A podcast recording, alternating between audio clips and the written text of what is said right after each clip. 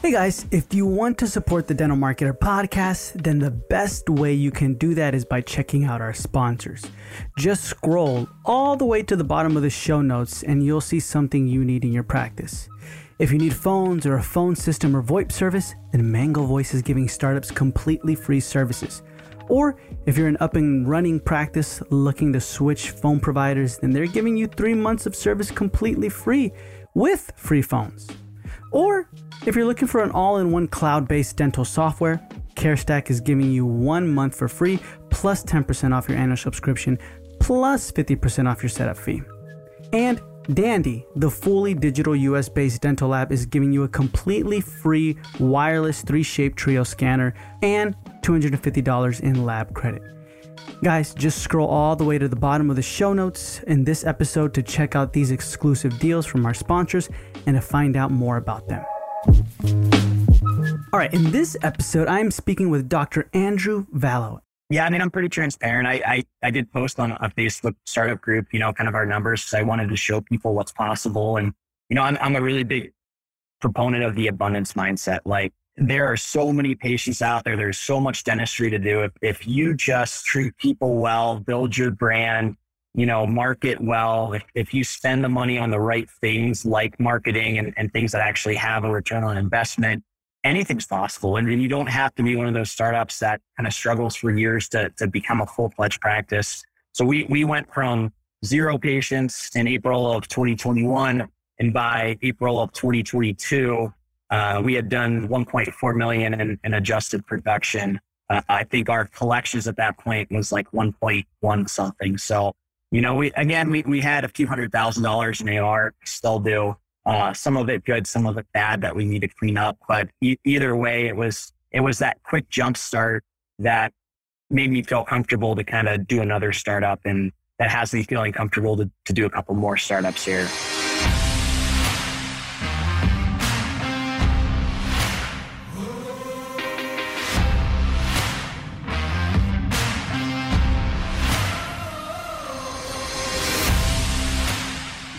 Does this guy impress me. He is smart, but he is a go getter and does not mind putting in the grit to get things done. I mean, he found an office in Tampa originally, but then the sellers backed out of the deal. But Andrew said, well, you know what? We'll figure it out. Let's just move there. And they did. Then he decided to do his own startup and went with Ideal Practices for help with the startup process. And so he talks to us a little bit about that process of how, um, why he decided to choose ideal practices for the startup process to help him with that. But get this, guys, eight months later, after opening his practice, he opened a second location. Now, we dive into the details of the startup process in the first office and the second office, and he lets us know how banks don't like it when you start opening multiple practices. So, listen to his advice on this and how to work your way around it. His first year, he did around 1.4 million in adjusted production and is currently getting around 200 new patients a month.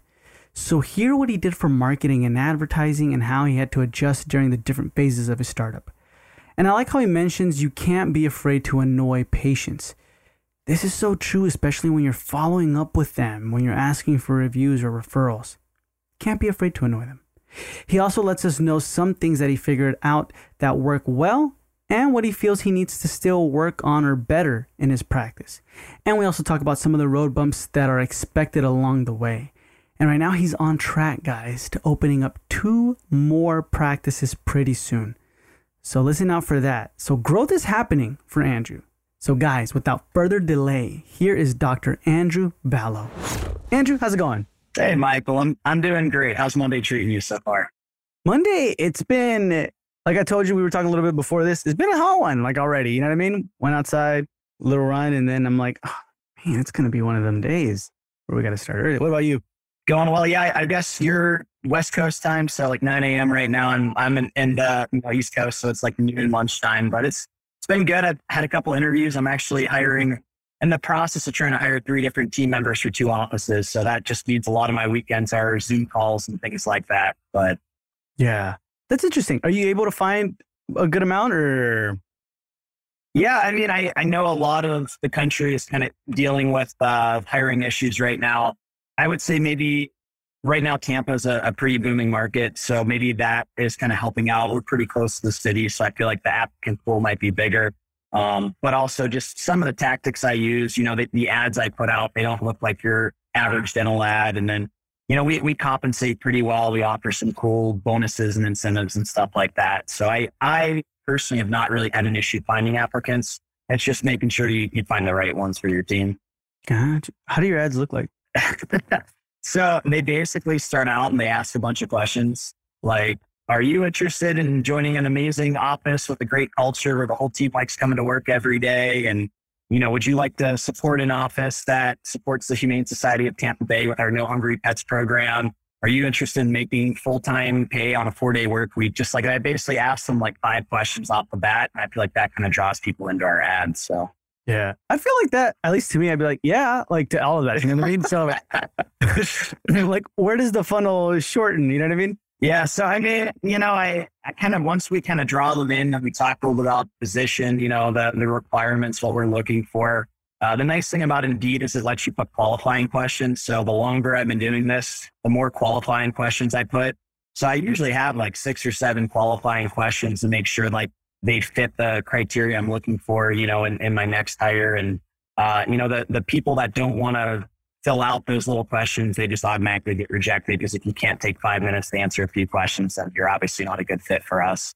Um, but it, it helps. I mean, it, it definitely helps us narrow down the pool because, you know, otherwise I might get 100 people applied for a job. And obviously I don't have time to sit through 100 interviews or 100 resumes for you know, different jobs we have. So, yeah. What are the the qualifying questions, how do those look like? Same ones or no? Different? Uh, no, that, those are more like what what am I looking for? So like how many years of experience do you have doing this position? And you know, depending on the position and the time I'm hiring it, I might be looking for someone with two years experience, five years experience. And if they don't answer, you know, at least the number that we're looking for, it automatically sends to our rejected file. I'm looking for my implant office. I want someone who already knows how to take a CBCT because we're just looking for a long term temp. We don't really want to have to bring them in and, and, train them on some of the stuff we're doing. So mm-hmm. that's one of the qualifying questions. Do you feel comfortable taking a CBCT on a patient? So, I mean, there's, there's just kind of, kind of different things like that. You know, are, are you available to work these hours? Are you able to commute to this address? You know, like kind of questions like that. So sometimes they'll weed themselves out or, or it weeds them out for me. Gotcha. Okay. And so from that point on, when they fill it out, like that takes energy, right? Like that, oh my God, they got to fill it out. More qualifying questions. Then at the same time, if they're the they answer the right way, I mean, is there any part where you're like, oh, that's not the answer I'm looking for, but I'm still going to take a interview with them? Yeah, so I mean, Indeed gives you like, I, I sponsor these job posts. So that's the other thing. Like, you got you got to sponsor the job posts. If you try to do the free ones, you're not going to get enough applicants. But Indeed gives you like 48 hours to reject a candidate. And if you do that in the first 48 hours, they'll find they don't charge you for the application. So there'll be times where like someone's maybe not a perfect fit, but if I don't have a lot of applicants, I'm looking to hire quickly. I may still accept them and like kind of leave them there and, and, you know, kind of see who else comes in over the next 24 hours before I either reject them or decide to offer them an interview type of a thing. Gotcha. Gotcha. Okay. All right. I know we just got into it, but like rewind a little bit and tell us a little bit about your past, your present. How did you get to where you are today? Yeah, absolutely, man. I I uh, I went to dental school at the Ohio State University. I graduated in 2016. It was actually interesting because I did my undergrad at Michigan State, so I had two Big Ten competing school experiences. To the dismay of most of my dental school buddies, I'm still a Michigan State fan at heart. So that's that's my team, Sparty. I when I graduated, I did public health for the first like three and a half years. So I was living in Columbus. I was commuting about an hour and 15 minutes each way, five days a week. I had a Saturday job at a corporate office for about a year. So I was doing like five and a half days a week. You know, at that point, I think I just wanted to do as much dentistry as I could, get my feet up, my skills up, you know, try to make a little bit of money. But it burns you out pretty quick, especially with the commute. And, and I, I pretty much knew right from the get go that my eventual goal was to own a practice. I kind of looked at different opportunities between buying an office, starting an office. And around that time, my now wife and I decided we wanted to get out of the cold. We moved to Florida. So I actually found an office I was going to buy in Tampa Junction with our move. We had already sold our house in Ohio. We already had a deposit down for a lease in Tampa. And then like the 11th hour, you know, after we had a signed LOI and everything else, the sellers backed out. It was like a husband wife and wife, I don't know if she just wasn't quite ready to retire or, or whatever it was. I mean, a few little negotiation points that she just didn't want to budge on at all, but they backed out of the deal. So my wife, Dana, kind of looked at me and was like, what are we going to do? You know, are, are we still moving there even without like you having a job or whatever it is? And I was like, yeah, like we, we wanted to move for a while. We'll figure it out. Like I'll just, I'll take a job down there and, you know, I'll start looking for either another office or to do a startup. And I, I pretty quickly decided, you know what, I don't want this to happen again where, you know, my feet's in someone else's hands. So I was like, I'm just going to do it my way. I'm going to do a startup. Uh, I actually I signed on with Ideal Practices, startup consultants, like as I was getting ready to move to Florida. So we kind of started the preliminary sequence of events, and I started looking for a space to build my practice, like basically right when I moved down, which was August of 2019.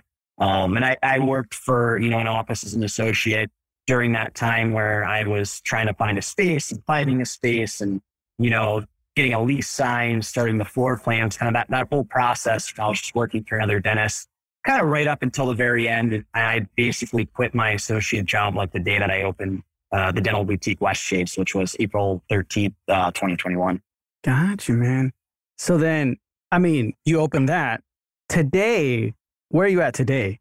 So that office got off to a pretty quick start. And in December of 2021, so about eight months later, I opened my second office, which was also a startup, uh, and that one is Best Value Dentures and Implants. So I kind of wanted to build two different brands. The Dental Boutique brand is a general dentistry office. We offer most most types of dentistry there, you know, obviously hygiene, and we're kind of going for that patient experience and more a more boutique type of feel.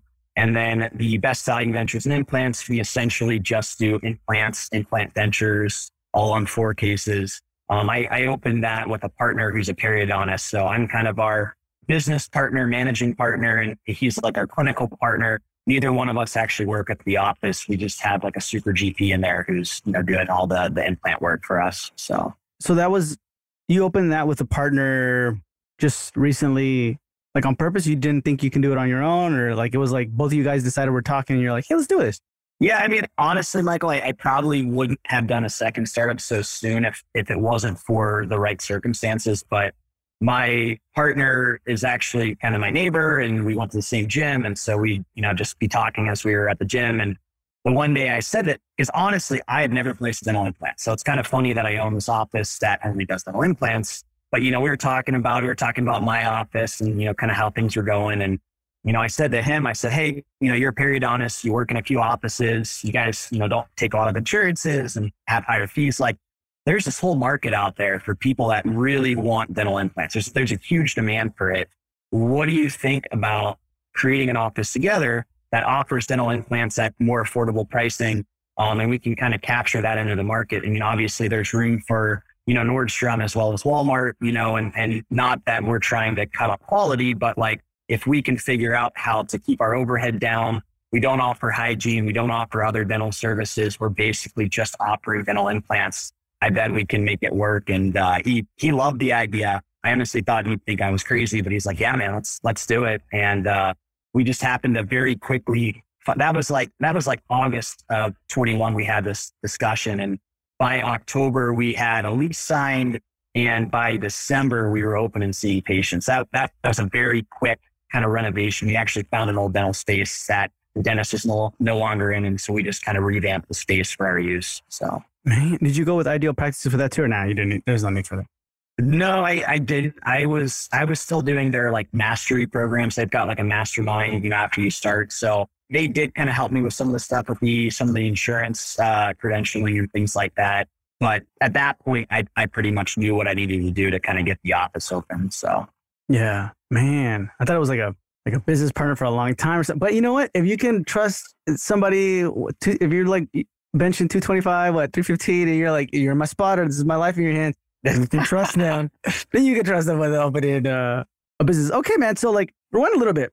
The sellers backed out of the deal when you were going to move. Why did you not just kind of play it safe and be like, let's just stay a little bit longer, find a good acquisition, let's take our time with this? You know, once I get my mindset to something, it's very hard for me to kind of not pursue that any longer. So like once once I had said, you know what, I we're moving to Florida, I didn't want somebody else to make us not move to Florida. You know, it's it's like you kind of at the end of the day, you hold the control to make all the decisions that you want to for your life. And we had already decided that getting to warmer weather, being closer to the beach, you know, I decided as wanting to be a future business owner, going to a state no state income tax would be a nice thing for us. So it's like, hey, we don't have kids yet. If we're going to make this move, you know, a thousand miles away, we should do it now. Now's the time to do it.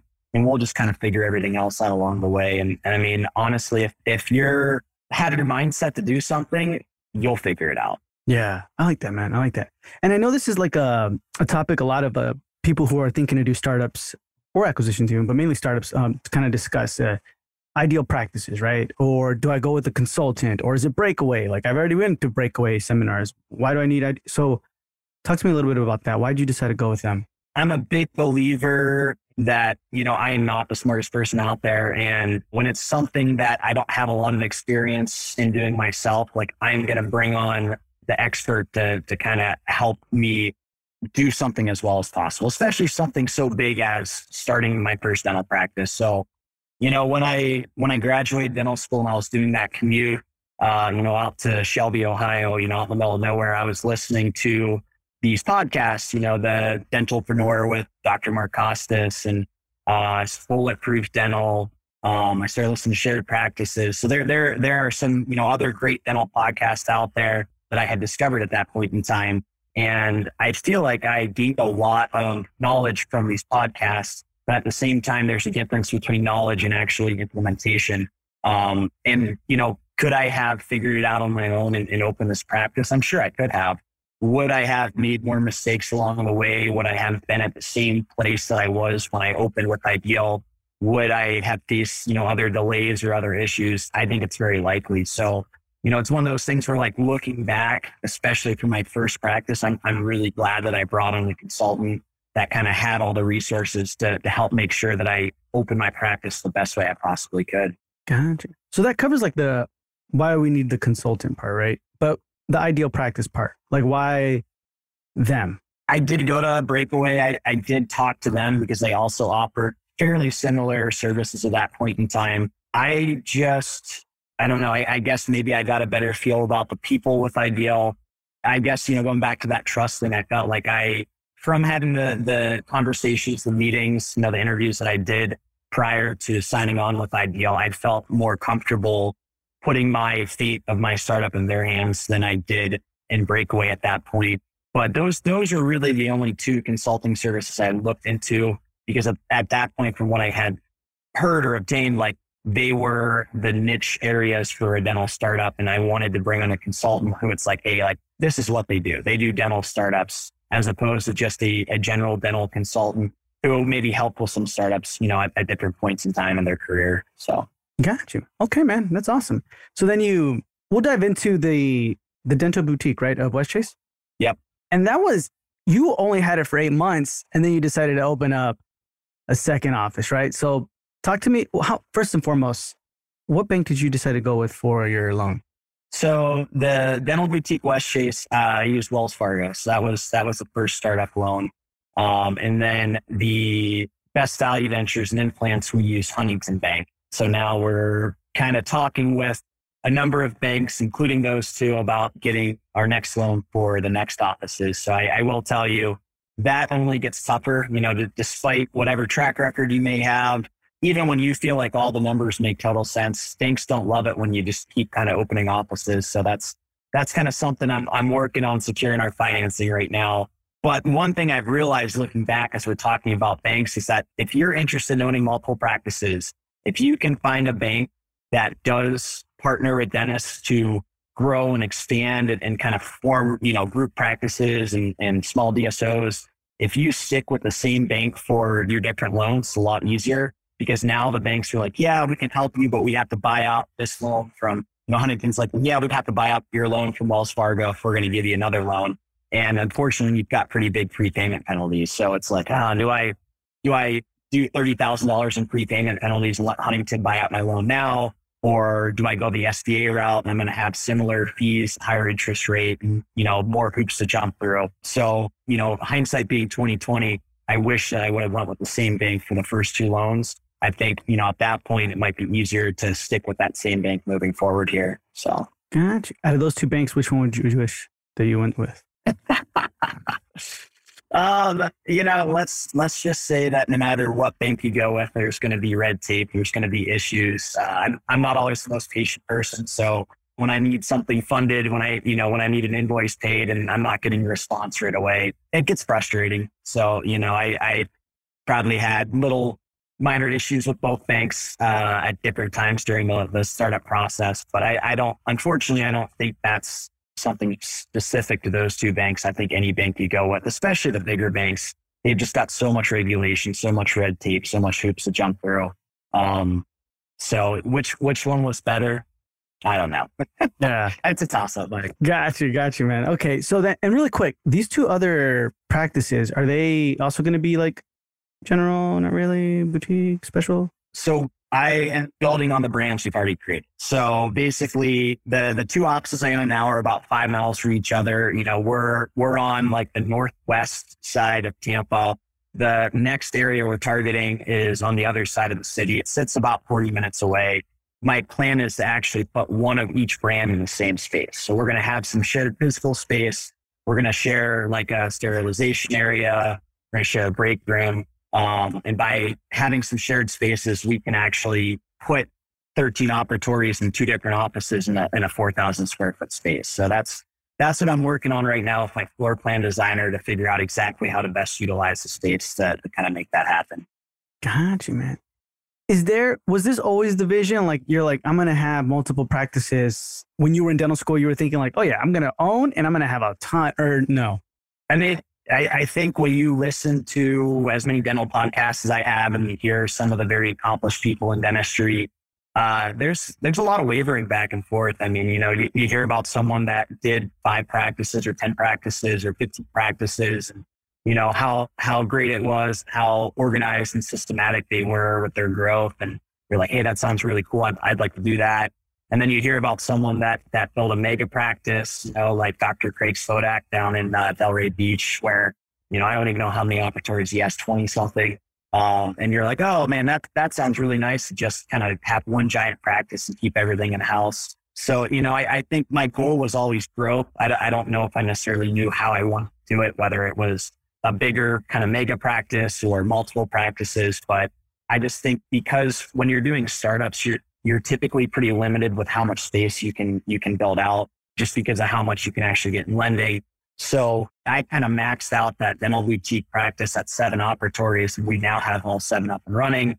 We've got three hygienists. I'm bringing on a full-time associate to work with me. So, you know, that, that practice is very quickly kind of getting to its maximum potential. So without actually moving it to a bigger space, my only other option was to do another practice. And, um, I don't know. For for me, I, I feel like especially in the in an area that's growing, I would rather kind of have strategic practices in different locations of the city than try to just put all my eggs in one basket and just grow some kind of mega practice. So yeah, yeah, that's nice, man. I like that. Okay, so then fast forwarding back to where we're after your loan, real quick. How much was your whole build out for dental boutique Westchase? I want to say my total build out came to right around three hundred thousand dollars. Okay. So um, honestly, it was, it, I, I got a couple bids. And so I would say this was one of the advantages of working with Ideal Practices that they actually had a preferred contractor. Um, and he, he came in about $40,000 lower than the other two contractors I bid out. So honestly, with the loan I got, my, my landlord was not willing to give any TI money. So I, I got a gray shell. Uh, and you know, my other bids came in closer to like 340, 350 with no TI money, with with the loan, you know, and all the other expenses going into it, it would have been really tough to have gotten the project done at that three hundred forty, three hundred fifty thousand dollar bill out mark. So like having a contractor who came in lower and still did a great job, like that was that was huge for me. Yeah. Was there any like delays or anything like that? Like major, major delays? Yeah. So we signed a lease uh, in June of 21, which was kind of like right kind of still when COVID was early on. Um, you know, it was about a month after the shutdown in Florida. So, you know, dental offices had just opened back up. I was just seeing patients. Unfortunately, at that point in time, permitting was like super delayed. You know, all, all the city officials and everyone was like working from home. Uh, so our permitting, which I was told would take like two to three months, took like six months. So that that was a major issue. And then like literally, I think we got our permit like the week before Christmas. So he's like, well, you know, my guys aren't going to be working over Christmas. So we basically got started. They got started on my build out like right at the beginning of January, and we started seeing patients, you know, mid April. So it, you know, January, February, March. It was it was about a three month build out period at that point from from the gray shell to the finished office. Yeah, and man, and you were saying how like you want things like you know what I mean, like I want things now, man. Come on, like yeah, man, I'm waiting for that to happen. Uh man, that's stressful. That's stressful right there.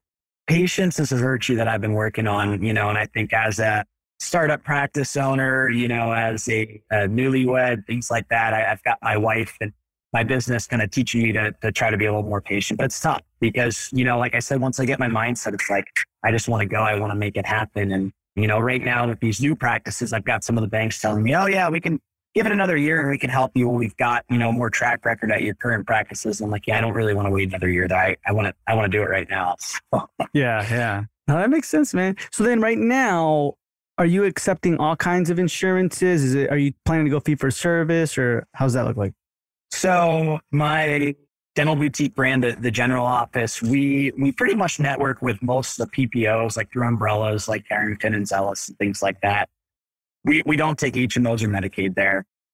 The implant office, we also take most PPOs. We don't take HMOs or Medicaid. But honestly, for the procedures we're doing, the all on four cases, like most patients aren't using insurance. So, you know, we've, we've got a much, we've got a much higher like cash rate at that office, very low insurance rate. And honestly, for the next one of those offices, we might be like out of network PPO providers. I just think with the percentage of our patients actually using insurance there, it, it probably doesn't make sense to, to go through the hassle of it. For the dental boutique brand though, I mean, growing a general dentistry office, what, you know, fee for service. I mean, I've seen people do it and been very successful with it, but you know, my, my main goal is, is to grow the practice quickly. I, I, I want to go from one to three hygienists, you know, and, and just kind of fill out the schedule. So doing that without being an in-network provider for PPOs in a, in a quick period of time, it's, it's, it's pretty challenging. I could imagine. So, yeah. Okay. Awesome, man. And then right now, currently, how many employees do you have? So with our, uh, with our new associate doctor starting, I think we're going to be right around 11, 10, 10 or 11 employees. So I, I, I, that's, that's for the, the dental boutique office. I've got another five employees at the, uh, the implant office. Gotcha. And then the dental boutique, that's open four days out of the week? Yes. So we're, we're open Tuesday through Friday. And then the implant office is like Monday through Thursday. So. Gotcha. Gotcha. Okay. Tuesday to Friday. How many ops does the general one have? We've got seven ops fully equipped. When we first opened, we had four operatories and we had three empty rooms. So I decided to buy these massage chairs off Amazon. Best Amazon purchase I ever made. They were like $700, but they were like legitimate massage chairs, like the yeah. ones you see at Brookstone. Um, so two of our rooms had massage chairs in them. And so if a patient came and was like, you know, or, or like the spouse of a patient or the parent of a patient, they could go sit in the massage chair, watch Netflix while they're, while their, you know, spouse or kid or whoever was getting their dental work done. And you know, the, those times where the office is running a little behind, it's like, hey, like, let's bring you back. Let's get you, you know, let's get you a massage before your appointment type of a thing. So it was, it was a little bit bittersweet getting the seventh chair in there because we had to say goodbye to, to the last massage chair, which uh, I, I gave to my mom. So I, I think honestly, she's probably getting more use out of it than the practice even was. So yeah, yeah. I was gonna say like, what'd you do with those? Man? Like that's nice though. That's nice. You know what I mean? Like that at the beginning kind of brought everything. You know what I mean? Like oh, the boutique part of it. If you don't mind me asking, you need to give me exact numbers or a range. What's production and collections looking like monthly? So I, I will say collections is not as high as production because we do a lot of Invisalign. So we've got a lot of, we, we do office payment plans. It's 500 down, 500 a month. So we've got a lot of Invisalign AR out there. Um, there's also bad AR out there, which is something I'm working on cleaning up. I'm actually interviewing for an office manager. So I, have been basically wearing, you know, three hats so far. I've been the, the dentist, the CEO, and the office manager. And so I'm bringing another dentist to kind of give off part of that hat. And I'm going to cut myself down to, to, two clinical days a week, which will be nice and give me some more free time. uh, to kind of work on expansion and everything else. Um, and trying to give that whole office manager hat to somebody else. So it's, you know, it's, it's been like that seven day a week grind so far. And, and I know it's only going to get busier and we've got our first child on the way. And so it's just like, I, I need to, I need to build my infrastructure before I, you know, go completely crazy here. Getting back to the question, you know, I wasn't trying to evade it or anything, but yeah, I mean, I'm pretty transparent. I, I, I did post on a Facebook startup group, you know, kind of our numbers. So I wanted to show people what's possible. And, you know, I'm, I'm a really big proponent of the abundance mindset. Like there are so many patients out there. There's so much dentistry to do. If, if you just treat people well, build your brand, you know, market well, if, if you spend the money on the right things like marketing and, and things that actually have a return on investment, anything's possible. And, and you don't have to be one of those startups that kind of struggles for years to, to become a full fledged practice. So we, we went from zero patients in April of 2021 and by April of 2022, uh, we had done 1.4 million in, in adjusted production. Uh, I think our collections at that point was like 1.1 something. So, you know, we again we we had a few hundred thousand dollars in AR, still do. Uh, some of it good, some of it bad that we need to clean up. But e- either way, it was it was that quick jump start that made me feel comfortable to kind of do another startup, and that has me feeling comfortable to to do a couple more startups here. So yeah, man, that's amazing. Well, before we dive into that really quick, the marketing aspect of it, how do you feel you've started getting like the bad AR? Like, what would you start doing if you can restart and be like, okay, this is what I want to start implementing now? What would that be? Yeah, so I, I think some of the bad AR is insurance AR. And I think it's because we didn't really have good systems in place as far as dealing with insurance billing and follow up on unpaid claims and things like that. I did outsource that uh, like six months ago to uh, a company called Elevate, and I think from the billing aspect, they've been doing a pretty good job of catching up in the on the really outdated AR. So like that has that actually has gotten better 90 plus day AR. Um, I'm still debating long term as I add to our infrastructure if I want to bring that back in house. Uh, but I think that that was a big problem for us early on for sure. I try to keep barriers low for patients in new treatment. So we do offer every single patient financing, whether we think that they want it or not. I'm a dentist, but if I go somewhere and I have the opportunity to finance something and terms are pretty good, I'd probably rather finance it than pay it up front. Mm-hmm. Um, you know, li- liquidity is huge. So, you know, what else do we do? Yeah, I guess that policies on like actually collecting the money owed maybe could be a little tighter and we have kind of tightened them up as time has gone on. I think I was a little bit more lenient in the early going of letting patients split up payments more and now it's, you know, we're, we're pretty strict. You know, we'll, we'll let them pay, you know, maybe half at the start of a crown, but like before they come back to be seated to deliver the crown, they have to pay the remaining balance. And I used to spread it out more. And I think it earned us, you know, with some patients. You want to help people out and you want to make it easier, but like the bigger your practice gets, like the bigger the problem can become if, if you don't have good systems as far as collections go. Gotcha. Especially if you're just by like you're juggling a lot. You kind of do have to have like somebody, you know what I mean? I will say that the Invisalign payment plan, I, I probably wouldn't change that. We haven't gotten burned much from it. I mean, the patients get a few trays at a time. They have to come back. They're on automated monthly payment plans now where it's like every month their card gets charged. And I, I really haven't had many issues with that. But I think for Invisalign, if, if you want to do a lot of Invisalign, it's really hard for patients to come in and just pay the full amount. And a lot of times they don't want to finance it. So I, I, think that's the one thing where I'm I'm happy that I offered the, the payment plan and I'll probably keep that going moving forward. Yeah. What uh finance company did you go with and like software do you have? So we've got Open Dental. We use Swell for our new patient reviews and we've got Flex.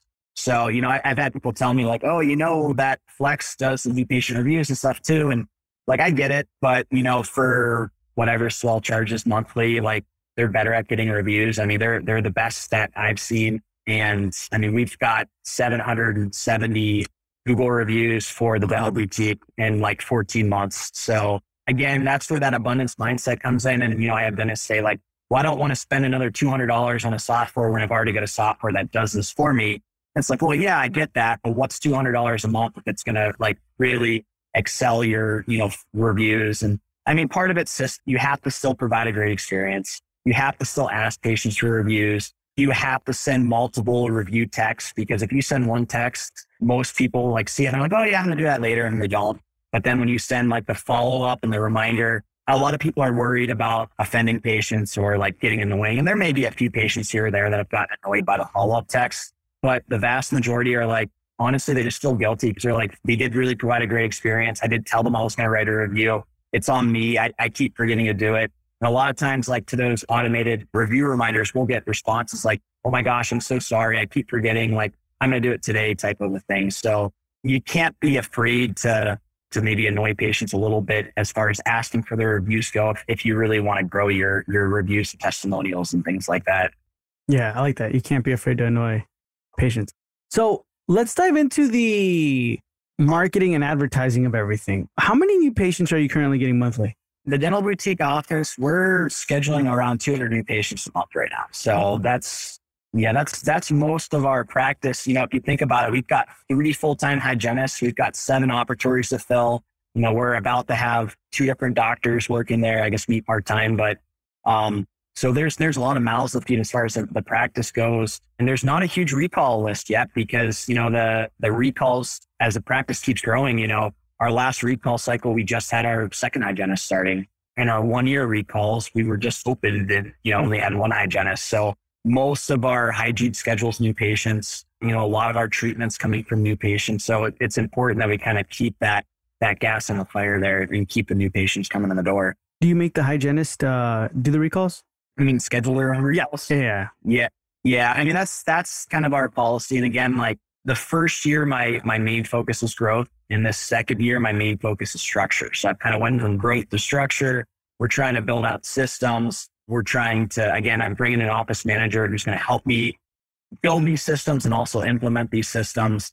Uh, I recently actually signed on with uh, the Dental Success Institute. So that's Dr. Mark Costes' consulting company. They're really, they actually, they give you like a, a systemization score when you first start and it goes up to 100. And I'm pretty sure that my systemization score was a negative number. So I've, I've kind of got a long way to go there with the systemization. But again, that's kind of how I wanted to do it. I wanted to to grow first, and then like, okay, now we've got this practice. That's you know a full fledged dental practice. Now, now that we kind of know how we want to do things, let's make our systems. Because we did have some basic systems when we first opened, but like startup systems aren't going to work for you know a, a like a full fledged dental office. So hmm.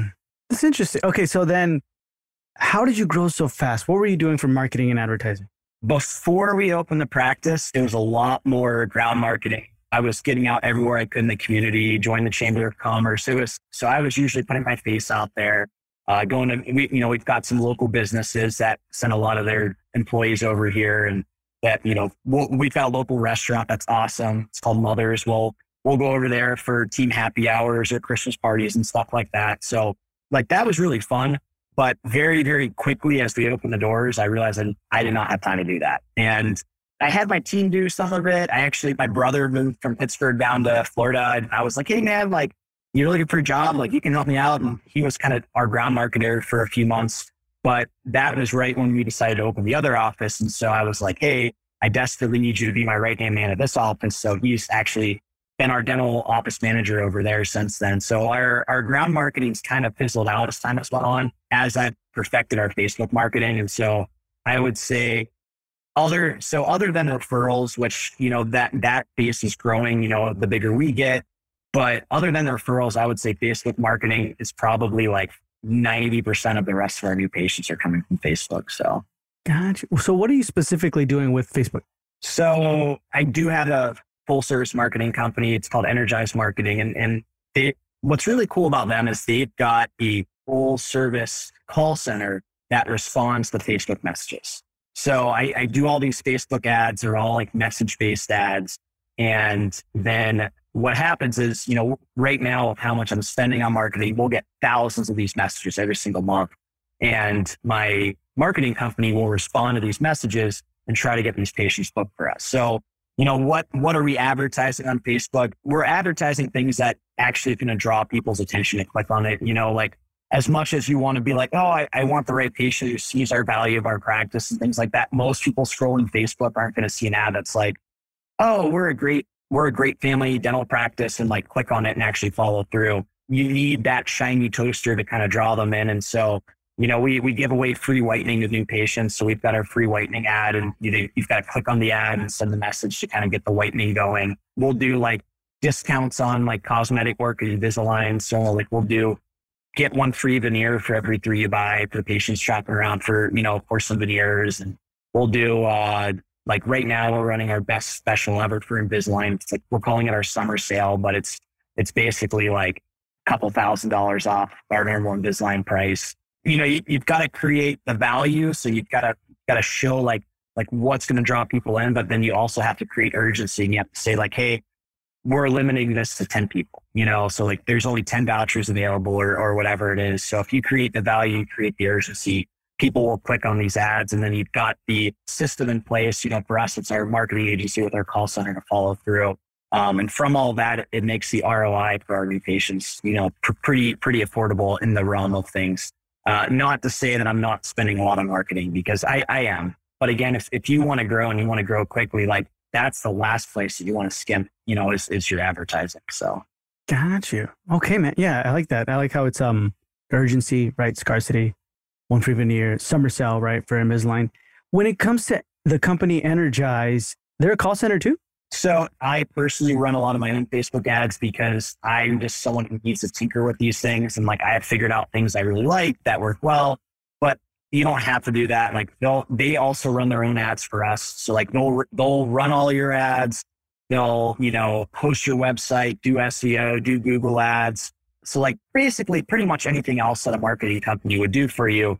But they've also built this call center. And so this call center's been like that, that was a pivotal thing because I actually, I kind of figured out Facebook ads but I couldn't keep up with all the messages coming in. I mean, like I said, at, at that point, maybe it was like a thousand a month. Now it's like thousands upon thousands of these messages coming in. So like you, even if I hired somebody like full time, there's no way that I think one person could keep up with all these messages. So that's that's where the call center's been really helpful. So. And those are people who are like, yeah, I want the the free whitening, I want the free veneer. The, yeah. man, that's amazing. Yeah. So, what are some things you, that you figured out that work well on your own and then you kind of like delegated that or told that to the uh, energize yeah so typically like what energize recommends is doing the free consultations so like they they actually aren't typically advertising for like the new patient hygiene visits but for me i'm like yeah that's great to like fill all these free consultation spots but like i'm also trying to build on a schedule for my hygienist and trying to add you know more hygienists all this stuff so basically, I kind of brought to them these whitening ads that I had found, and like I'm running them, but they are responding to them. So like that, the the whitening ads where the patient has to come in and get their cleaning and X-rays and exam done. Those are those are kind of my ads that you know. Again, I I had found through somebody else I was working with and and kind of recreated to make them my own, and then I've got the Energize actually running the ads and and uh, well, I guess responding to the ads. So yeah, now, some people, because with ground marketing, I do that too. Like I'll, I'll sometimes be like, hey guys, you know, free whitening, just put your name and number down, things like that. Some, uh, quite a bit of people say or wonder, what kind of patients does this bring in? To you, what have you seen? I mean, it's it's definitely a mixture. So you know, it's it's got to be something where you're okay with that. You know, if, if mm-hmm. you are trying to build a smaller practice where you know, you don't really plan to have an associate or not anytime soon. And, and you just, especially like a fee for service practice or whatever it is, if, if you want to build a small practice of only the patients that you want to see, this probably isn't the right tactic for you because it is going to bring in a number of people that are mainly just interested in the free whitening. And some of them you're going to convert and they're going to get there and be like, oh man, I only came through the free whitening, but like this is the best dentist office ever. I'm going to keep coming back here. And some of them are like, yep, got my free whitening. You're never going to see me again. So, hmm. you know, while we see a lot of new patients every single month, our actual like active patient growth isn't as fast because we are definitely having that attrition from the people that are just coming for the free whitening. So that there's a downside to it for sure. For me, that was worth it because I, I just was like, you know what? I just want to get as many people in the door as possible and we'll try to convert as many of them as possible long-term patients through our experience. And the ones we lose, we lose. And, you know, honestly, like those patients, we're probably not really making money on them, especially because we offer like a $98 special if they don't have insurance and things like that. But again, at the end of the day, I think it's enough volume that it's it's what's allowed us to grow this quick for sure. Gotcha, man. Okay. And then how much are you, if you don't mind me asking, how much for what you're doing? If somebody's like, I want exactly what Andrew has for Energize, how much is he paying? I am spending around $20,000 a month on marketing. That's including my marketing management fees. That's including both the Facebook ads I run as well as the Facebook ads that Energize runs. That includes a little bit of Google ads because there's there's still some situations like emergency patients where Google ads work pretty well. Um, but it's it's a much much lower percentage that I'm spending on Google. Every once in a while, I do a little bit of print. I'm not a big fan of print advertising, but once again, for our Invisalign summer special, we've just been trying to hammer that. So we're we're sending out you know a bunch of mailers, and I've got a full page magazine out, our local magazine for it too. So you know, kind of all that stuff put together, my monthly marketing budget for that office is around twenty thousand dollars, and my monthly marketing budget for my implant office is pretty close to that. It's probably seventeen thousand dollars, something like that. God, how many new patients are you getting there in the implant one? Not quite as many. Uh, you know, we've we've got no hygiene. We've only got one doctor there. But again, because our our main focus and our main advertising is for all on four cases and you know overdentures, things like that, it it doesn't take as many patients to you know to to produce some pretty good numbers over there. So yeah, gotcha, gotcha. Okay, all right, man. So then, throughout this whole process, I guess from the moment you decided let's talk about from the moment you decided to move down and open your practice to today. What's been some of the biggest struggles or, or fails or pitfalls? It's a good question. I, I mean, I would say trying to wear a bunch of hats at the same time is tough. And so that's that's why I'm trying to really put my focus on building systems and infrastructure and kind of building a team beneath me so that I don't have to be the direct point of contact for all of my employees and, and things like that. You basically feel like you can never stop working. And I mean, like for me, it's it's like right now, it's okay. I, I don't have kids yet, and like I know this is what I want to do. I want to build my brands and all this stuff, but I mean, it wears on you. you. You feel burnout. There's days, you know, there's like Saturdays I wake up and I'm like, man, I've got like 10 hours of work to put in today and I don't feel like doing anything. I just want to go lay by the pool or go hang out with some friends or whatever. So you've got to make sacrifices. I mean, I, I definitely don't have the social life that I had before I started doing these startups and things like that. Uh, my wife's made sacrifices. You know, we don't have as much time for date nights or, you know, trips and things like that either. So I would, I would say that's probably the hardest part is just like the amount of work, the, the like the length of your to-do list. You know, I, there, there's, there's times where it's like hard to even prioritize, like what is the most important thing for me to work on or like which office needs my attention today you know, like what's more pressing. It's tough when you've got like turnover. Like, like I said, like right now, I'm, I'm trying to hire three employees and it's, it's because one, we're growing, but I'm also losing a front office team member hmm. who has been there from the start. So we haven't had a lot of turnover, which has been nice. But you know, when you do, it's like all of a sudden everything else, I need to drop it because I need to make sure that I get these right people back in place and get somebody in as quickly as possible to kind of replace them and things like that. So yeah, I would say that's that's been the hardest part for sure. Man, yeah, that that is that. What what's been the mission, Andrew? Like, is it? I guess like the goal is it more like, man, eventually I want to have like time, like freedom, things like that, or is it more like I just want to build this legacy? I want to do this. Like, what is it to you? Yeah, I guess it's like that old cliche of trading time now for time later. So like I, I got it in my mind that, you know, while I'm still relatively young and before I have kids and all this stuff, like I just want to work as hard as I can to kind of build a business. You know, like a, a lot of a lot of consultants or a lot of people out there will say, like, you know, if, if you're a dentist who has to work five days a week in your practice for the practice to produce revenue, you don't really have a business, you have to work a glorified job. And so like mm-hmm. I had heard that so many times and like so that's what I was trying to avoid. Like if I'm gonna build this business, I want to build an actual business where my wife and I, the kids someday and like we can go on vacation and the business is still running without us. It's still producing revenue. And, you know, I, I, think I could have eventually got there, but I think it would have been a much longer road if I didn't set my sights on such fast growth and hustle and, and all of that stuff. So I, I didn't, again, I'm, I'm impatient. So I didn't want to wait 15 or 20 years for, for this to kind of manifest itself. I wanted to, to make it happen faster. And, and so that's, that's my goal. It's like future time, future freedom you know, it's it's not like I'm trying to like retire at 40 or whatever, but like I want to have a well-run business that, you know, doesn't require me to work 60, 70 hours a week by the time I, you know, end that age for sure. So Yeah. Gotcha. Gotcha. Okay. That's good, man. I like that. And then any last piece of advice you want to give to people who are probably in their first phase or they're like, I want to do exactly what Andrew's doing, or they're thinking about doing a startup? Yeah. I touched on it briefly before, but I, I think having an abundance mindset versus scarcity mindset is like the biggest thing.